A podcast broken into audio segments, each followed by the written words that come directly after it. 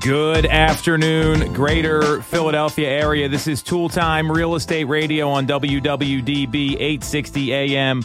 I'm Tom Toole. She's Sarah Tymon. We've got Nick behind the camera, and we all work at the Tom Toole Sales Group at Remax Mainline, the number one Remax team in Pennsylvania since 2018, number 11 in the country, and apparently number 7 in the state based on the Real Trends rankings. All very exciting.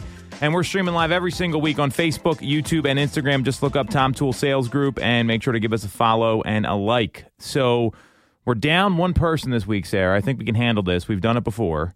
Um, we've got some more housing market data we're going to talk about. We saw a nice bump in active inventory for the summer.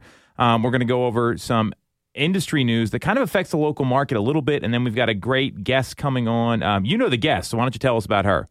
Yeah, so I was actually at a mastermind group uh, or like meeting the other week, and there was a guest speaker there from Aidan's Heart Foundation. Um, Very it's cool. An organization that you know promotes healthy hearts and screening, um, as well as the uh, I forget the name of the devices, but that like can shock your heart back into place. defibrillator. Yeah. Um, I'm surprised I knew that. That was pretty good. yeah, yeah. So um, she had a very like a sad story, but a very um, for how the foundation kind of got started. Um, but some really good information. So she's gonna come out and uh, talk to us today. Very, I love having local charities on. Uh, we're going to make more of an effort to do that as we as we continue the show here. So that that'll be coming on on the on the third segment. First, let's start off with some more market news, and I'm going to get into the inventory data and what's going on in, in a minute. But I, I, there was an article that dropped, and um, it was a Realtor.com. They they posted their 2023 forecast update compared to what they were, and it's their mid-year housing market review, which you know everyone out there should be looking at what's going on in the market mid-year whether it's for your business or if you're just evaluating the market and in this mid-year housing market updated forecast realtor.com predicted that home prices um, would will now fall while they predicted that they would not back in November of 2022 and they're they're they're saying that we're going to see mortgage rates to fall to 6% by the end of the year um, the number of total home sales is going to be the lowest since 2012, which I don't think is a surprise there. And the the biggest change I found is that they're they're saying that they're going to see housing prices drop. What do you think about this? Well, I mean, this is based on like this is national. Yes, of course. Yes, right? yes. Yeah. So, um, yeah, I mean, I think that here in our in our local market, I'm really not not seeing that. Um, you know, you always want to for any whether it's you have the listing or like let's say you're taking out a buyer. I mean, you're always running all the comps. You're finding out like what the competition level is and everything. But um, you know, there certainly is opportunity for places that have been that have been up a little bit longer that maybe haven't, you know, they lost some momentum that maybe you could get something uh, under the list price. But I've I'm not really seeing a ton of that. So I agree with you. I, I you know, and this to me, I, you got to look at the local data, obviously, but they're they're calling for the median sale price appreciation to drop by six tenths of a percent. I've got a real problem with median sale price because it just happens to be the middle number, right? You got ten numbers in front of you. The average could be hundred thousand dollars higher, Yeah. but the median just happens to be the middle. So it's a little misleading in some ways. Now their forecast in, in November was a plus plus five point four percent increase in the median home sale price it just stuff like this is why consumers get so confused about what's going on in the market. I mean, I, I guarantee you're going to get a question about this this week. Oh, I'm sure. Wait, so this is like a kind of dumb math math question, but you've got for your averages. I know that there's there's like what like the three M's. You got your mean, your median, and your mode. Is that right? Yes. And so your median is just like the middle. Yeah. It, so if there's five numbers, it's the third one in a sequence of going up or down. So if the numbers are 1, 7, 15, 24, and 48, it's 15 is the median. Gotcha. Okay, so it's not like a calculation of all. It's not an average. It's the number that is the That it's the falls in the value center. that's in the middle. okay, gotcha. and if it's yeah, an that's ev- kind of like a silly number too. Well, I, I, it doesn't make any sense because Right. I mean, people would argue that okay, well, you're going to see these higher premium price points that come in that could skew that, but th- there, there there's so few of the market. That's why the Mm-hmm. average to me is what you want to look at. So you know, it's one of these things where I always I always like looking at the average, but for real estate, for whatever reason, keeps focusing on the median. And Steve Harney from Keeping Current Matters, uh, he came out and said it's basically a trash piece of uh, statistical information. So Yeah. I, I'm not thrilled with what Realtor.com did here. Um, it's also another great example of how fast the market can change. I mean, they're talking about five and a half percent appreciation to now negative appreciation. And there are some areas in the country, and I would even argue locally, like Philadelphia is a drastically different market than what we're seeing in suburban counties. So it is important to know what the local numbers mean. Um, Danielle Hale uh, came out and said that she feels high inflation and the Fed's actions to curb it have had a significant impact on the housing market this year. I mean, I feel like we talk about the Fed every week. I mean, um, so while inflation has begun to ease, the sustained spike in mortgage rates was enough to stifle the housing market after several years of low inventory and strong activity. I thought that was pretty well said. I don't think it's anything we haven't said before. Yeah. So, how do you explain this to a consumer that says, "Hey, I saw prices are going down this year"? Because this is this is what invariably happens. Yeah, so I I try to bring it back to the the data and bring it to the local market and just kind of show them that like outside of, you know, back in 08 and in that whole time frame when that was a totally different circumstance and um, a different set of things that led to um, you know, home prices dropping and, and all of that that we we do not see that here. Yep. Um, they continue to um, appreciate, um, and there just is not the inventory there to, you know, where everything is at now. I mean, what a six month supply would be your stable, healthy market, and we are so far from that. And I don't see that changing within the next couple years. And even if it does get to a point where it balances out a bit more, um, you know, we're still going to continue to to grow and appreciate.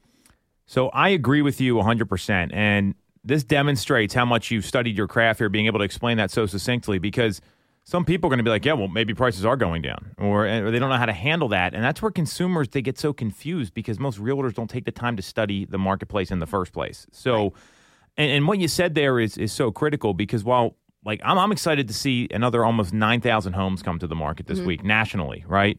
That's a drop in the bucket. If you look at housing markets, uh, housing uh, or housing wire, excuse me, uh, housing market tracker, there was a little bit of a summer bump in homes for sale this past week. We saw another 8,886 homes come to the market on a weekly basis.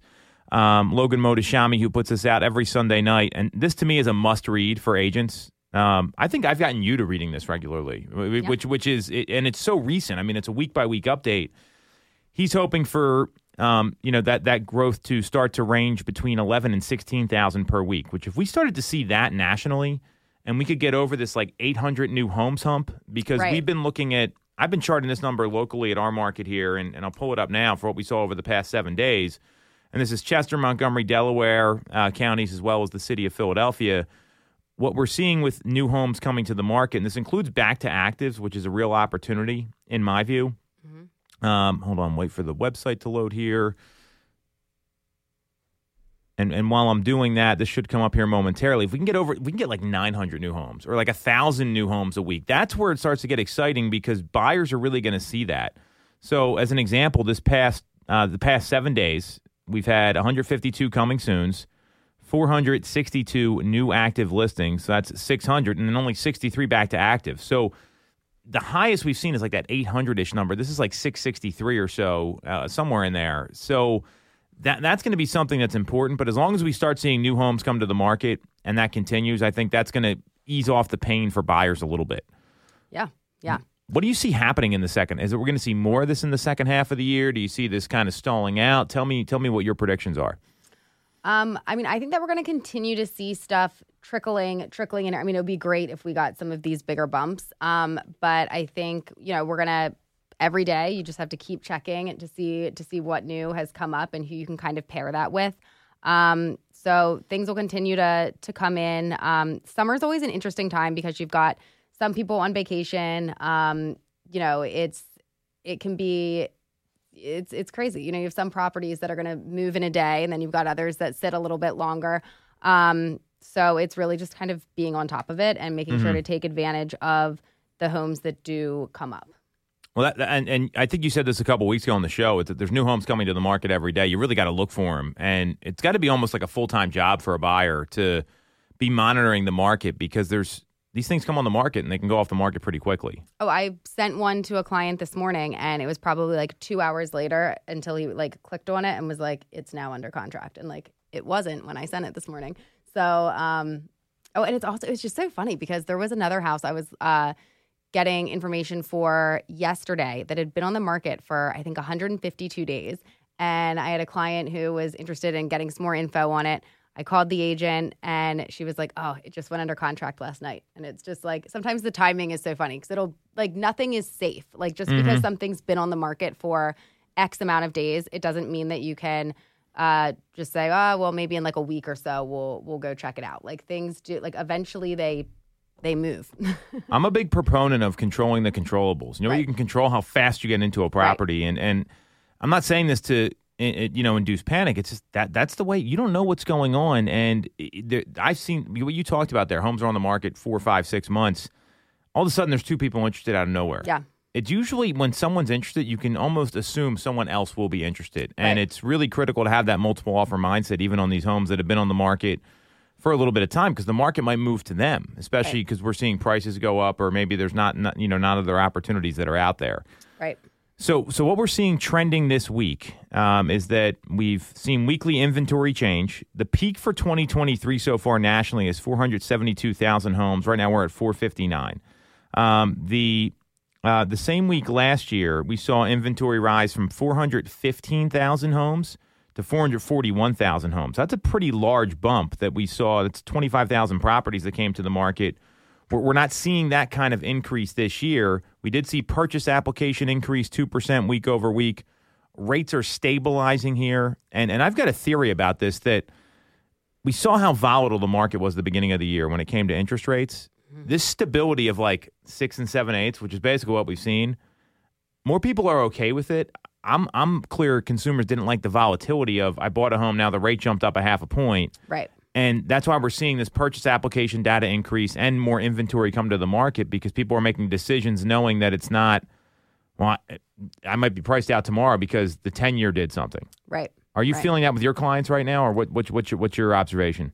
Yeah, I mean, I think that the more that you can educate them and just kind of let them know, like, what's going on, where things potentially could go, and again, getting back to controlling the controllable. So if you know if we're at the interest rate that we're at now, and you can afford that for your uh, monthly payment, and we don't, and you can afford it at the price that the house is now, and yes. it's the right house, um, you can control all of that. If the rates, because I think in the one article that we were looking at here, they were thinking by what in a year and a half um, in 2024, like kind of towards the end, we were going to be seeing rates down in the fives, possibly, mm-hmm. was one of the predictions. Yeah, there's, there's a lot of people that have said that. So, like, if that happens, that's good news. You yes. can refinance. Like, you can run the numbers, and at a point where it makes sense to to go ahead and refinance, then you've secured the house at this price with a payment you could afford, and then you refinance it. And you can't refinance a property that you don't have.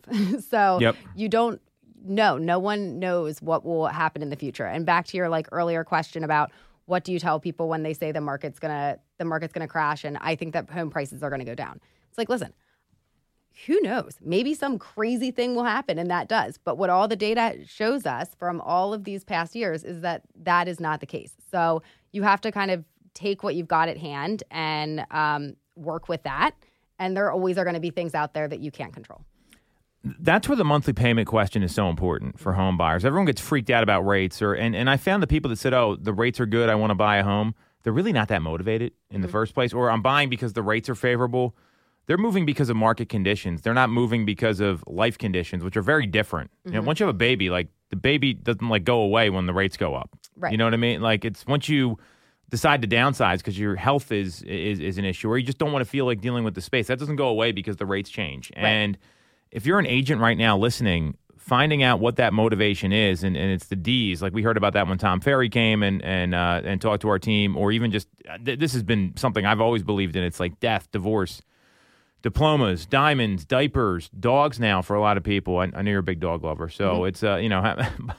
um, derelocation, default, like those things. That's what caused people to move, and those are going to be the consumers that come to the market until rates get a little more favorable, where people are moving for more personal preference reasons than they've got a condition they got to deal with. Right. I mean, I know we had a meeting earlier today, and one of the things that was kind of discussed was find out what the fear is. Like, if people are bringing up like rates or whatnot, like just kind of get Mm-hmm. to the bottom of like, is that just like a buzzword that you're using, or is there like an actual fear here, and how can we get past it? So, so what were some of the techniques you learned in the training? Because I was not there for this, so I'm, I'm curious to hear what Jason had to say. Yeah, so I mean, I guess if somebody is, you know, just saying rates rates are too high, I'm I'm nervous about that. Then being okay, so we know we know the rates are where the rates are. We can calculate it out from there, and just breaking down like, is your fear that the rates are going to go down and that you made a bad decision, or um, is, does it come down to like affordability, and then we can kind of tackle those numbers and just take that piece out of it, and I guess like kind of highlight the fear rather than avoid it. My, well, and I love going at the challenge, right? And I think that's really good advice because what it's going to do is two things. One, you're going to stop the consumer from wasting their time about maybe browsing for houses and never buying anything. Right. The amount of time some of these people take to look at homes and and, and like actually not transact is mind boggling Right. to me. Right. Uh, I see you smiling. You know what I'm talking about. Yeah. The flip side is, as business people, you've also got to learn who to spend your time with and who not to. Like for example, I was on the way over here. I got a text from someone on our team, and the, and it was like, "Oh, I'm, I'm not sure if I want to work with this person anymore." Yet they just wrote some offer that was like eighty thousand dollars above the asking price, Mm-hmm. and they got beat. And I said, "Well, that offer tells me they've got intent. Yeah. Just because they lost, they're at the point where they're ready to make a decision. So that's probably not a good decision. And for the agents listening right now, I'd be very careful about like I'm, I'm selective who I work with. Like you got to find motivated people. That should right. be the only you selection. Find people that are writing offers, even if they're not writing good offers, like Yes. eventually most people don't start off writing good offers. They You don't. know, like you give them the advice for like what would hey, what do you think will win this house? And you tell them they're like, well, I'm going to go about 150,000 under what you just Yeah, said. yeah, yeah. And uh, you know, and um, so a, as long as they are willing to write an offer, it means like they want to do something. so, uh, you know, I would rather I would rather work with that any day than somebody who you've showed them the perfect homes according to like what they're saying they Mm-hmm. need that match all of the boxes and that just are almost like in a paralyzed state of never wanting to go forward and like take a shot at getting it. I, I think that, that that's really important to because how many times have you heard someone say like, "Oh, I'm I'm serious" or "I'm ready to go," and their actions are the complete opposite of someone that's serious and has intent to transact, whether it's a buyer or a seller. Yeah. Then you've got people like we're talking about here, someone that writes an offer. Like it, it takes time to go through that, right? They've got to read the documents. At least most people read the documents. Um, they've got to sign something. They've got to be okay with, hey, I might not get this, and they they enter the rejection area and the vulnerability stage because nobody likes losing these things. I don't care what anyone says. So at that point, you know, if, if we look at it that way, I think there's that, that that's a really great piece of advice, Sarah. Is you want to work with people that are writing offers because they're going to get better if they're serious and they're going to start listening. And usually three is the magic number, is what we found. Right. Is that the first one? The odds of them listening are probably slim to none, unless they're really like there's a they're- like their mom, mom lives up the street or something. Then Right. it's a little bit of a different situation. Second one, all right, we'll take half of your advice, Sarah. Yeah. And the third one, it's like, all right, what do we got to do? Right.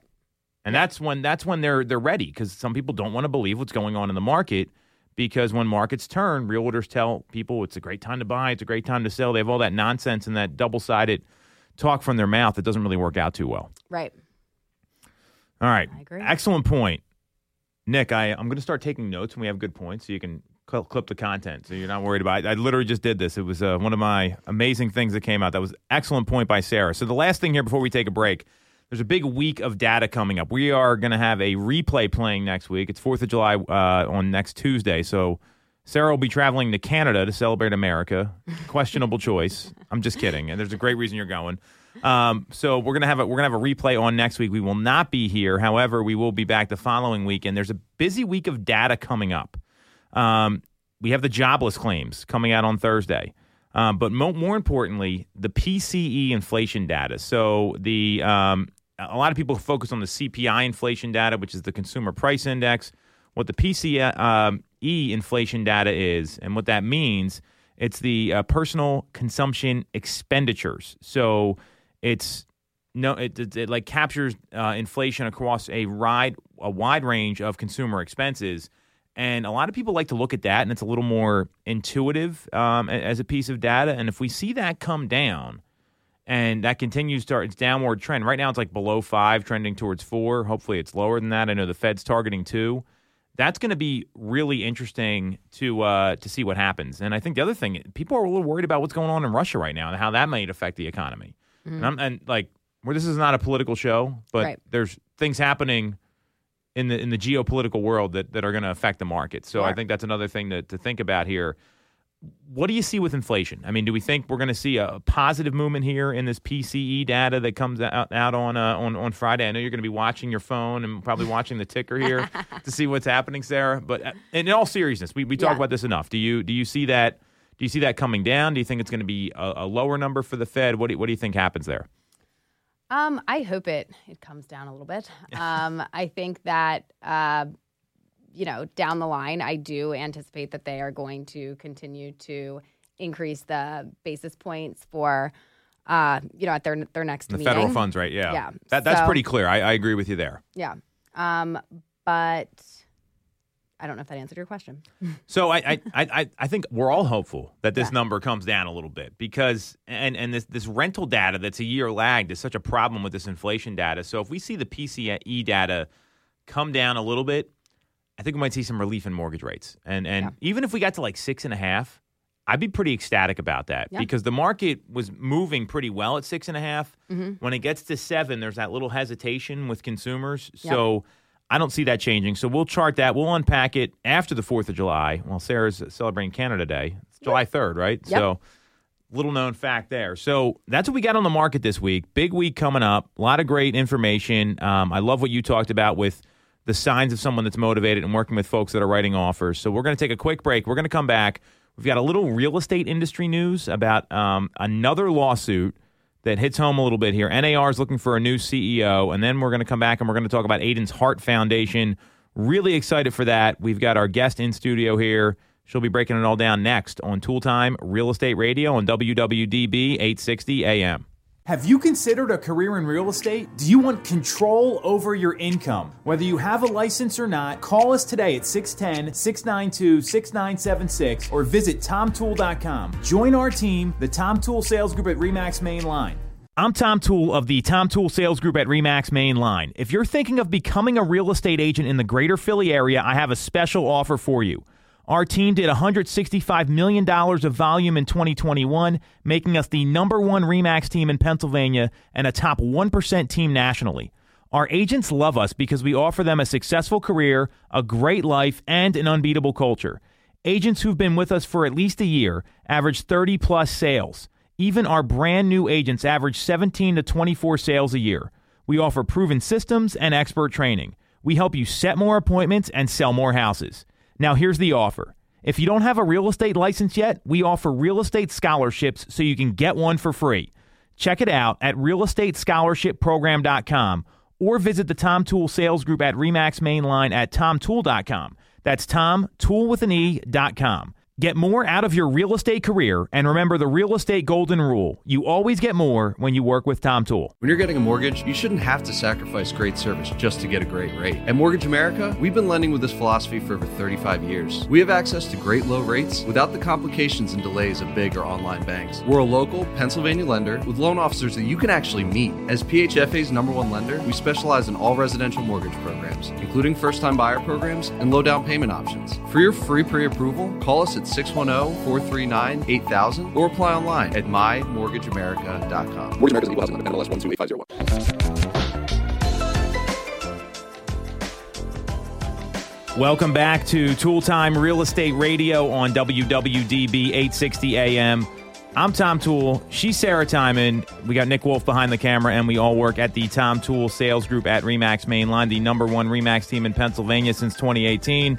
And we're streaming live every single week on Facebook, YouTube, and Instagram. Just look up Tom Toole Sales Group. Make sure to subscribe and follow. And really excited for our next segments. This one's going to be a little quicker here. It's with uh, uh and it's going to feature Aidan's Heart Foundation with Christy Marshall Silva. But first, we got some real estate news to talk about, and, and some more industry news than anything else. So, two things I think are kind of relevant. We'll have to see how they play out. I just uh, the the first comes from something that happened here locally back in the spring in April. Um, where Ryan Serhant and the brokerage Serhant got hit with another lawsuit over expansion. And the unfortunate thing about this, it looks like it's the same thing that is alleged. And I'm going to use the word alleged here because we don't know. I don't know what the heck's going on. Unless you got some inside intel that I'm not aware of, Sarah. I don't. I, I, I didn't think you did because I didn't either. Um, where um, and now in late May there was a South Florida-based brokerage, Sutter and Nugent. They filed a lawsuit against Serhant and two former Sutter and Nugent agents. Uh, their names are Matt Moser and Nicholas Gonzalez, and the lawsuit alleges that Moser and Gonzalez sold, stole trade secrets from their prior firm to take to Serhant in violation of their contracts. And this was the same thing that happened here in uh, with uh, KW Black Label, uh, a team uh, based out of Philadelphia, and the firm's uh, the firm's parent company, the Condo Shop, alleged that Serhant, along with his Philadelphia team lead, uh, her name I'm not going to mention here, plundered Black Label's clients' intellectual property and confidential information and personnel while crippling its ability to operate, and they filed a $10 million damage lawsuit. So it looks like more of the same here, which I find it a little disappointing to see this is popping up a couple times now. What's your take on this? Right. So I'd be curious if it's popping up again because, like, I mean, I'm sure there's, uh, like, I know it's all alleged. Like, I'm sure something happened here that, like, these different companies are feeling, you know, a certain type of way.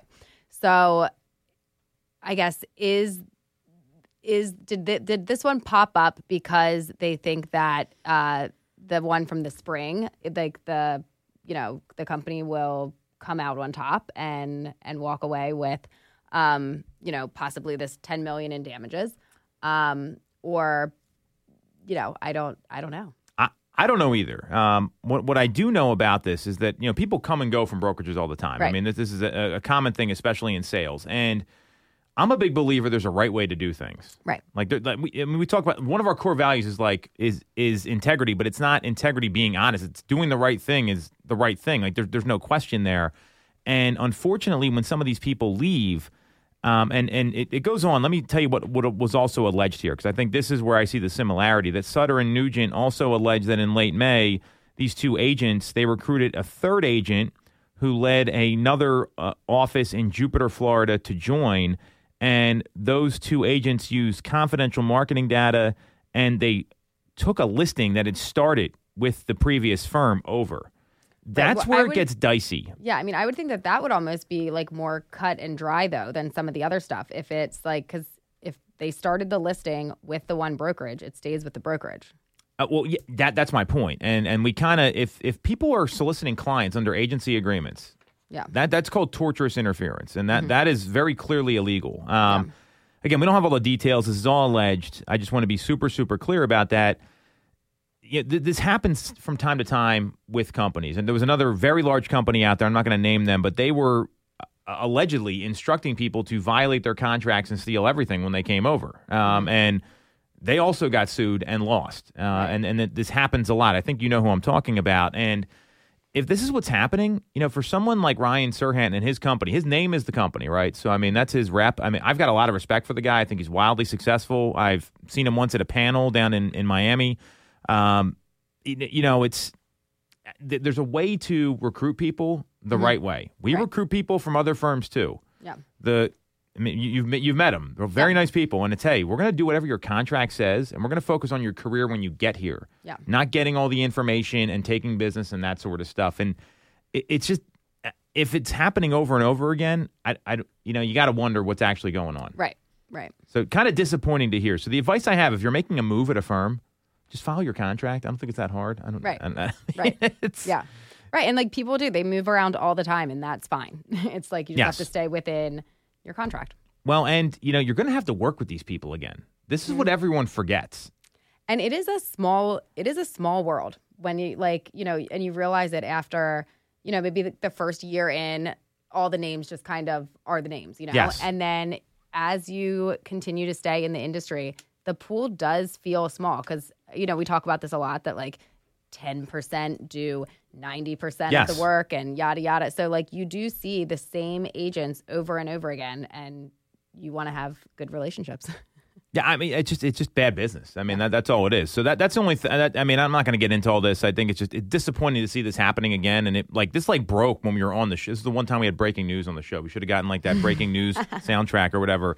Um, so you know, I, I I hope it all works out for everyone involved. I don't really know how it does. It looks like there's this is not going to end smoothly for for a lot of people here and it's unfortunate because to me, like I mean, they declined comment at, at Serhant, and nobody returned any any comments on on a on a request. And th- this is this is on real trends. I mean, this is not some fly by night website, and it, it it becomes a time waster for a lot of people. They focus on this instead of what makes you money in this business, which is selling houses.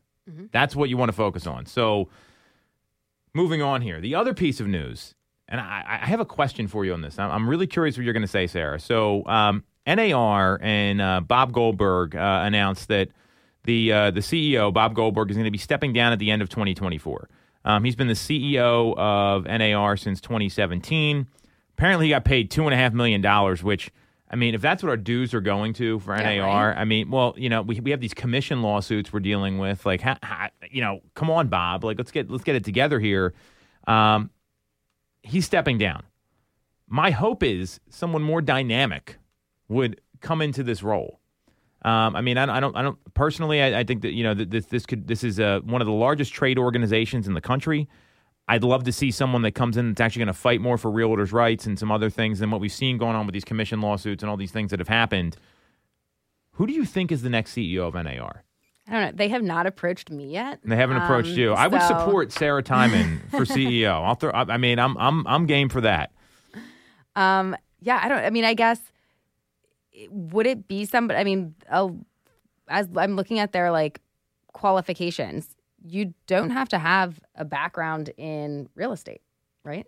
I, I mean, you don't have to be. I, I don't. I don't. You know, I, I haven't sat and studied Bob Goldberg's resume to be super honest with you. Um, what I know is that running a company and selling real estate, having kind of made this transition myself, and you, you've seen it happen. It, it's a little different, Mm-hmm. Yeah, right? sure. And you've probably seen like the difference in like my day to day, as far as I was just like drilling phone calls for three hours and then going Mm-hmm. and meeting people versus some of the stuff that happens now. Um, so here, here's what they're saying: the selected candidate is going to be responsible for goal setting and budget management in concert with the association's overall strategic plan while executing the priorities and strategic agenda directed by the NAR's board of directors.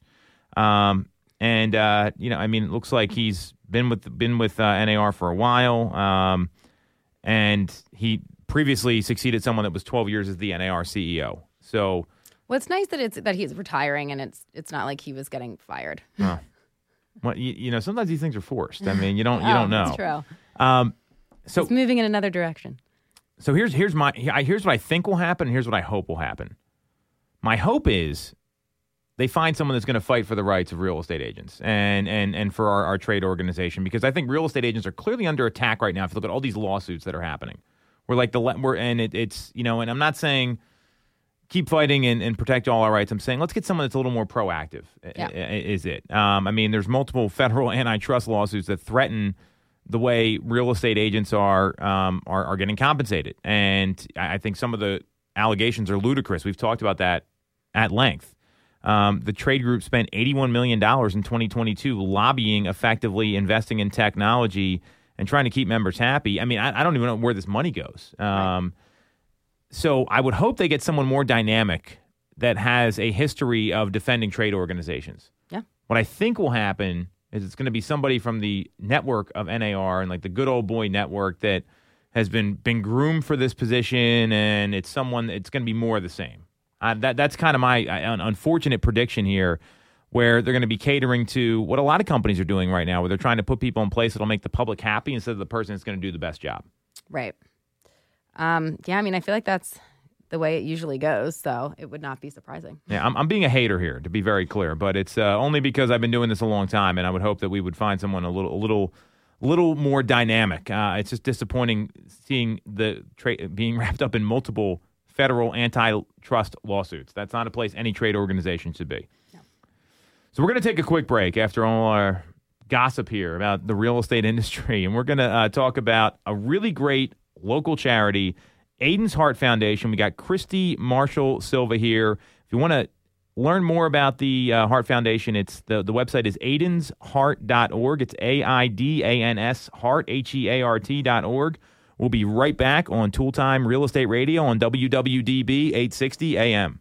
Have you considered a career in real estate? Do you want control over your income? Whether you have a license or not, call us today at 610 692 6976 or visit TomToole.com. Join our team, the Tom Toole Sales Group at REMAX Main Line. The Tom Toole Sales Group is the number one Remax team in Pennsylvania with over 165 million in volume for 2021. I'm Tom Toole, and our team has achieved that kind of success by being a great place to work with and to work for. No one knows Greater Philly better than we do. We know real estate, but more importantly, we're real people. We hire the best agents and we give them all the tools to succeed. Even our brand new agents sell 17 to 24 homes a year because our team delivers the best experience in real estate.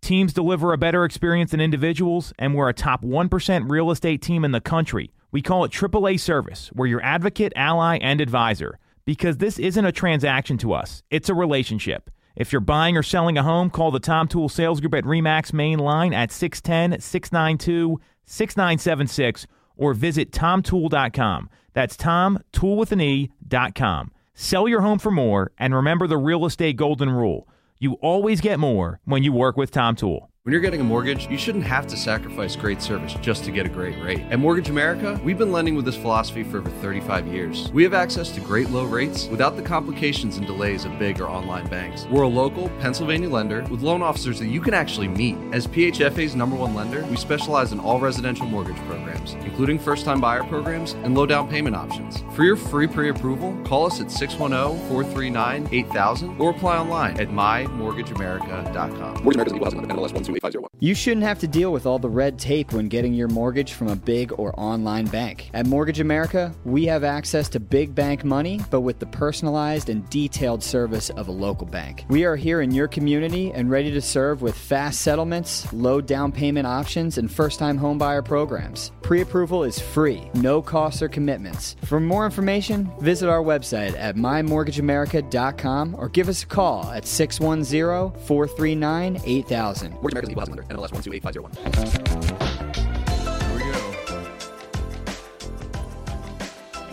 All right, all right, all right. Welcome back to Toole Time Real Estate Radio on WWDB 860 AM. I'm Tom Toole. She's Sarah Tymon, and he's Nick Wolf, and we all work at the Tom Toole Sales Group at Remax Mainline, the number one Remax team in Pennsylvania since 2018. Number seven in the state, and we're streaming live every single week on Facebook, YouTube, and Instagram. Just look up Tom Toole Sales Group. But enough about us. We've got an awesome, awesome guest here, Christy Marshall Silva with Aidan's Heart Foundation. You can visit the charity. It's aidansheart.org, A I D A N S H E A R T.org. Christy, thanks so much for coming on. Um, you met Sarah at a networking event, which is super cool. So why don't you guys tell? Why don't you tell us a little bit about the charity, um, and then I'll let you kind of take it from here. Awesome. Thank you so much, Tom and Sarah and Nick, for having me on the show. Um, Sarah, it was really great to meet you at this networking event, and you heard me talk about Aidan and share the story about our foundation. Um, and as much as I am a little hesitant and nervous to speak on live radio, um, this is the chance for public awareness to be to be increased. And this is Aidan's way of saying, "Mom, step up, do this, and help save more lives." Um, so we founded Aidan's Heart Foundation in 2011. Um, my son Aidan passed away tragically at age seven in 2010. Um, and I'll talk a little bit more about that in a bit. But we founded the organization to save lives. We learned that sudden cardiac arrest is the number one cause of death of young people on high school campuses. Um, and we learned that it is often preventable. And so we founded the, uh, the organization to place automated external defibrillators or AEDs in places where kids are active in sports or in schools or churches or local community groups. Um, we also started teaching CPR, hands only CPR, which is what's recommended by the American uh, Heart Association. And we also screen hearts. We perform EKG exams for free so that families can learn more about their kids' heart health.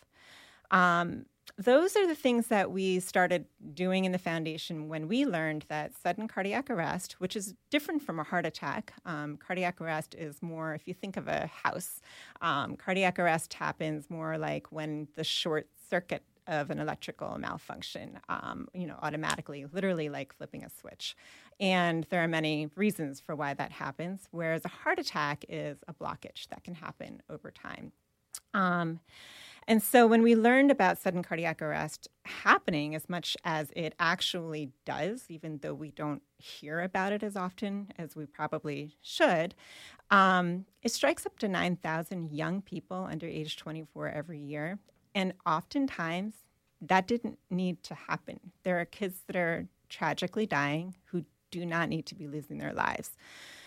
Um, I'll talk a little bit more about what our foundation does specifically, but I, I do want to tell you about Aidan's story um, because I think it's important for people to know that sudden cardiac arrest can happen to anyone, and it often happens without any warning signs.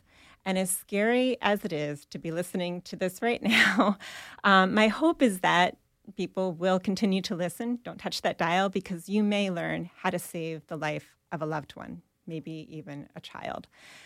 So, Aidan was seven years old in perfect health. He is our oldest child. Um, I was with him and his younger brother the day of September 4th, 2010. It was Labor Day weekend.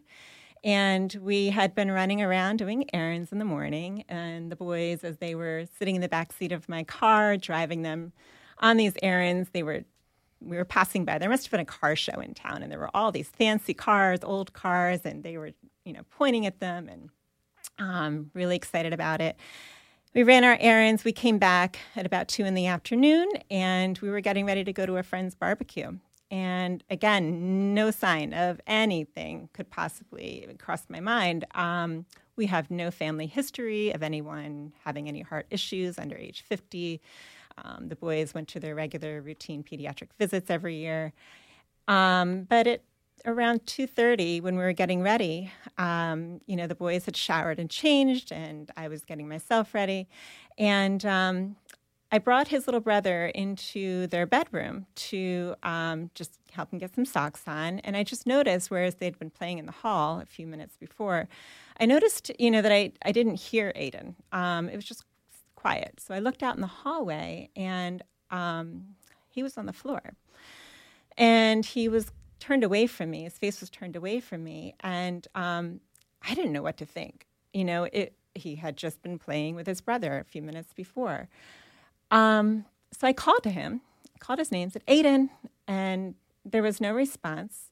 Um, you know, and I'm watching him, and it's just that moment where your brain does not want to make sense of what's going on, and and really down deep inside, I was thinking, oh my gosh, this is this could be really bad, but there's just no reason for it. So I called him again and there was no response. And in my mind, I made up, well, they he must have been playing. He must be playing that that sleeping game that we played in my family, where mommy and daddy, you know, the, the child pretends they're asleep, and mommy and daddy walk over and tickle them, and, and then it's a big tickle fight. Um, so I started walking over to him, and as I reached down to tickle his belly, I saw his face, um, he was blue, and he when I my hand touched his his stomach, it might as well have been like I was touching a pillow or uh, there there was no movement. Mm. Um, and as I looked at him, and uh, you know, just the horror of that instant where you recognize that something is so tragically wrong, and you don't know why um, I just tried to spring into action to do something. So I had been a lifeguard in high school. I knew CPR. I knew what you needed to do. I knew that when you're doing CPR, it's really, really bad. There's something tragic happening. And so I called 911, started CPR, and did CPR until help arrived. Um, However, in one statistic of many that I'll, I'll, start talking to you about is that it, it took over 14 minutes, which is about the national average response time, for the responders to come and bring an AED. Now, an AED is it's an automated external defibrillator. It's a little box that you might see in airports. Um, sometimes you see them out and about in stores. Um, schools have them, but are not required to have them, which is something else I'll talk about in a little bit. But it's the only machine that can restart a heart. It's the only way to jumpstart a heart back into its regular rhythm.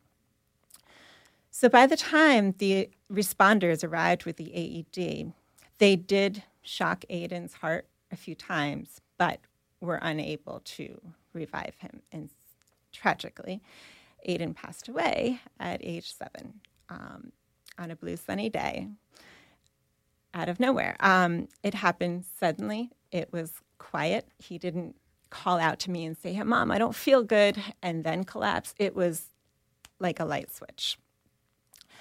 So I didn't even know at that time that it was Aidan's heart that had caused his death. I, I at first thought maybe he was choking on something. I, I, had never heard of sudden cardiac arrest. It wasn't until we were in the hospital hours later trying to sort it all out where the doctor said to me, you know, this happens. We don't know why it happens, but it does happen to healthy kids' hearts where suddenly they just stop. So, um, all of you moms and doting aunts and um, people in the world who who just love children, um, that's that wasn't an acceptable answer to me. That our healthy kids can just suddenly drop and collapse. And so I started looking into what sudden cardiac arrest is, and I learned that it, like I said earlier, strikes about nine thousand young people every year, but that it's often preventable. And it's preventable. There are ways that we can prevent sudden cardiac arrest from even happening to a young person. And there are things that we can do once sudden cardiac arrest does strike to prevent it from turning into a tragic death. So we formed a foundation, Aidan's Heart Foundation, to try to do these things. Um, and I'm happy to say, I'm proud to say, we have placed over 130 AEDs in our local communities. We have taught over 10,000 sixth grade students how to use CPR and AEDs to save a life in the Downingtown Area School District where I teach. Um, we have screened the hearts of 2,000 young people using EKGs and follow up echocardiograms when necessary. And our most recent thing that we're proud of is that a lot of the kids that have been with our foundation for the last 12 or so years are now graduating high school, going into college, and they are taking the mission under their own wings. And they are getting CPR certified, getting EMT certified, and helping and volunteer in their communities. And they're teaching hands only CPR to our community members and trying to change the culture of emergency preparedness in our communities. So, you know, when we when we started trying to I'll say this right now. This is unbelievable, but right now, the average survival rate of somebody collapsing in our communities, young person, old person, no matter what, somebody collapses, the average survival rate is only 5%. And there are a lot of reasons for that. Sometimes people don't know what to do. Sometimes people know what to do, but they, like me, when I first saw Aidan, they, they just can't believe that somebody is in that, you know, needs that kind of emergency response.